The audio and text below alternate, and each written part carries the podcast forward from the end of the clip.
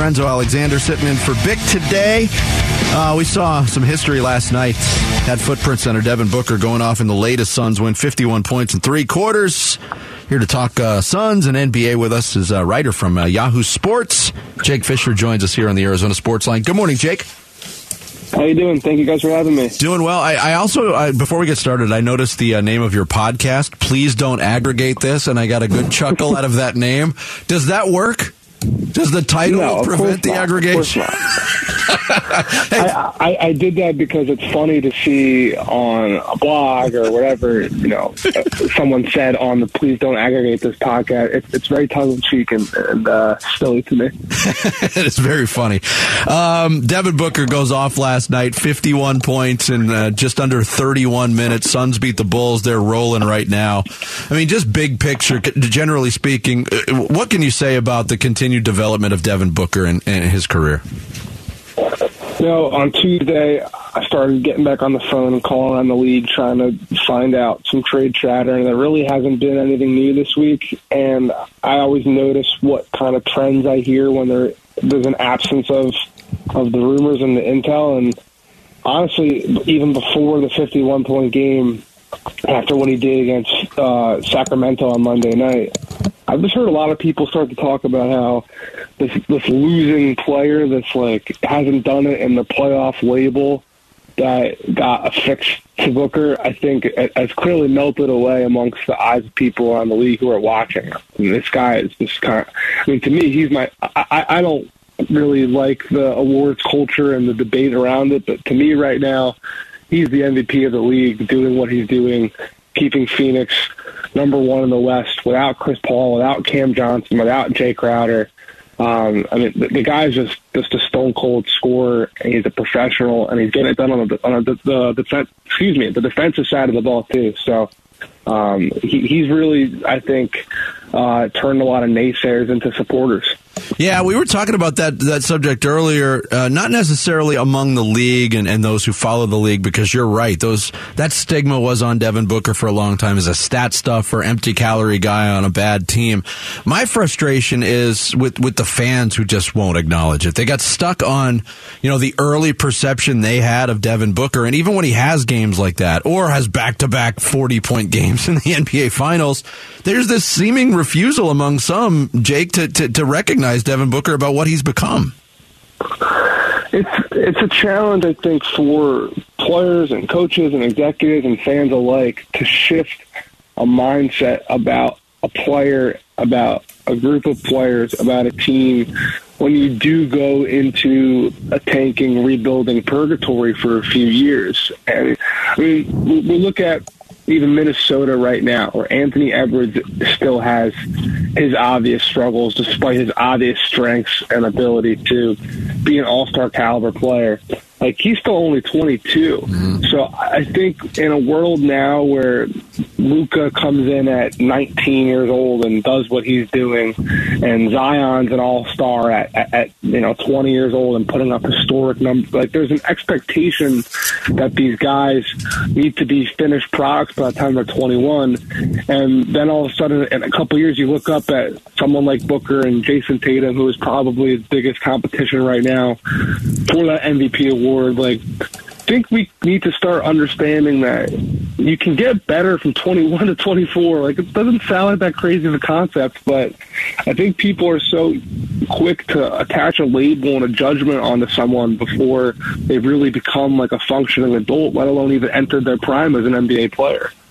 Yeah, so Jake, how is that applied to DA as well, right? There's been a lot of expectations. Obviously, he's a younger guy and his growth, right? The stigma around who he is, and over the last, you know, five or six games, especially after that Pat Bev shove, he's made a shift. It looks like in his play and his dominance. What is the stigma around the league? Has that shifted, or mindset around the league? Has that shifted about who he is, and would he be, you know, a part of a potential trade? You know, around the trade things that was a big conversation here in the Valley in the offseason. Yeah, obviously, when he's the number one pick in the draft and you take him over Luka, and then you decide to not give him an early bird extension heading into last season, that's going to cast a pall over any player. And it did all throughout last year. And obviously, he lingered on the periphery of free agency for several weeks until the Indiana uh, offer sheet came, and even still, even once he signs and he comes back, there, there, you're right. There's absolutely still speculation that you know, maybe Phoenix doesn't necessarily want to pay him that money, and he's not trade eligible for a bit, and he'll then have um, basically a no trade clause. I believe it's for a year um, through when the, the contract got signed. So that is something people still are you know, whispering about behind the scenes, if you will. But I do think the fact that he has really emerged as the strong number two, as a guy who's doing it on both sides of the floor, and him and Booker seem to have only a developing and growing synergy together. That's that's important too. That might be the most important thing of all. Those two guys like playing with each other are effective playing with each other and are doing it at this high level. I mean, right now we're, we're basically, you know, a quarter of the way through a third straight season of Phoenix being one of the top two records in the Western Conference, one of the top records in the league. That's not nothing to, to, to, sniff at. Yeah. Jake Fischer from Yahoo Sports, our guest here on the Arizona Sports Line. You mentioned earlier, Jake, uh, your intel that you're doing on maybe some trade movement around the league, and I know some ears perked up in Phoenix because there's a lot of people that are waiting on the Jae Crowder deal. Strange situation. We're two weeks away from the December 15th date on the calendar where a lot of players become trade eligible, and six weeks away from January 15th. Might this drag on until after January 15th from what you've been able to find out?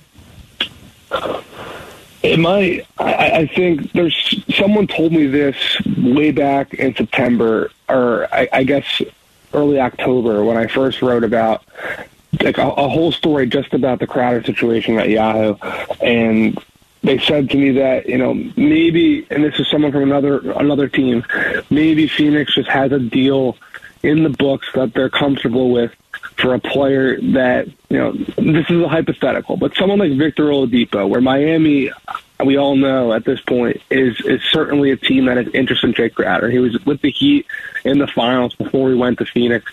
He only signed in Phoenix because the three-year, $30 million deal that the Suns gave him was something that Miami was unwilling to, and that's the same contract he's looking to get right now. So Victor Oladipo, who signed back with the Heat, who hasn't really been playing much, kind of nursing injury situations, he's someone who becomes trade eligible on December 15th. So hypothetically, if the Suns have something like that already on the books, or not on the books, but on the table that, that, that they would like, but they're just waiting for that to happen. I mean, clearly they're not going to move him to a team like Milwaukee or Atlanta if they don't get a package back that they find better or equal to something like that. Again, I'm not saying that in the spirit of my podcast title. I'm not saying that the old Oladipo thing is on lock. I'm saying that type of move, either that exists, that is something the Suns are aware they have coming down the pipeline, or they truly just in general haven't had a deal from any of those teams we mentioned. Um, really get them excited about a return because they clearly don't need Jae Crowder back. like, yeah. They're the number one team in the West right now, so they are being patient and they're holding out to get a player that they truly believe is going to impact their postseason, you know, rotation. So Grayson Allen hasn't done that for them. Clearly, I mean, any John Collins or any package the Hawks could have come together with, you know, that hasn't happened yet. So at this point, the only thing I can say pretty definitively is right now, it does seem like the most likely outcome is Jae Crowder departing by way of a three-team trade because if there was a, two, a direct two two-team situation that made sense for all sides, it would have happened by now. Yeah, Jake Fischer from Yahoo Sports, our guest. Before we let you go, you mentioned the Suns are on top of the Western Conference, but it's been a weird 20-game start or so in the West because you got 11 teams separated by four and a half games. When do we start seeing some drop off, or do you think this could be like a season-long logjam in the Western Conference? Yeah, I think that's part of why the trade activity around the league is kind of muted too, because so many teams are, are, are waiting and thinking, oh, if we just win five of six games, we just go on a run that Phoenix is going on right now, we can establish ourselves to where we think we should be.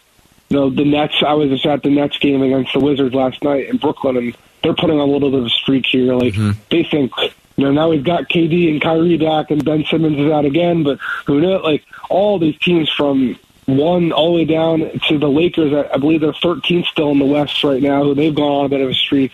They're all holding and clutching their pearls that that they'll be able to take a step forward, and then then they'll be more motivated to try to go be a buyer as opposed to a seller or to pat whatever. So I do think that it could be a situation where we're stuck like this for a while, and maybe this is just where the league is at right now. There's so much talent in the NBA where you've got. I mean, a couple years ago, you know, there wasn't Devin Booker and Jayson Tatum and Luka Doncic, and uh, the, the Cavaliers now have Donovan Mitchell and Darius Garland, and you go down the. Like, there's just a lot of young teams, a lot of young talent to compare against the Stephs and the KDs and the Giannis's and the LeBron and the established veteran guys. So um, maybe this is just where the NBA is at right now, where the, we kind of got misled in the last decade where it was just LeBron and the Warriors basically in the finals for eight years. We might just kind of be in a new era where it might change and the, you know, everything is cyclical in this league and in all leagues. But for now, from my perspective and from people I've spoken with, it kind of seems like everyone's prepared for this type of parity, or maybe not so deadlock, but something where there isn't just an obvious champion every year mm-hmm. to kind of be the case for, for the next coming season. Jay, great stuff. Uh, really appreciate the time and the insight, and I'll apologize, but you did say Devin Booker is your MVP at this point, so you're probably going to get aggregated by our website. There you go. There you go. I will. I will. I will wear that like a badge of honor. Thanks, Jake. Hopefully, we can talk again soon. Thank you so much. You got it. Take care, guys.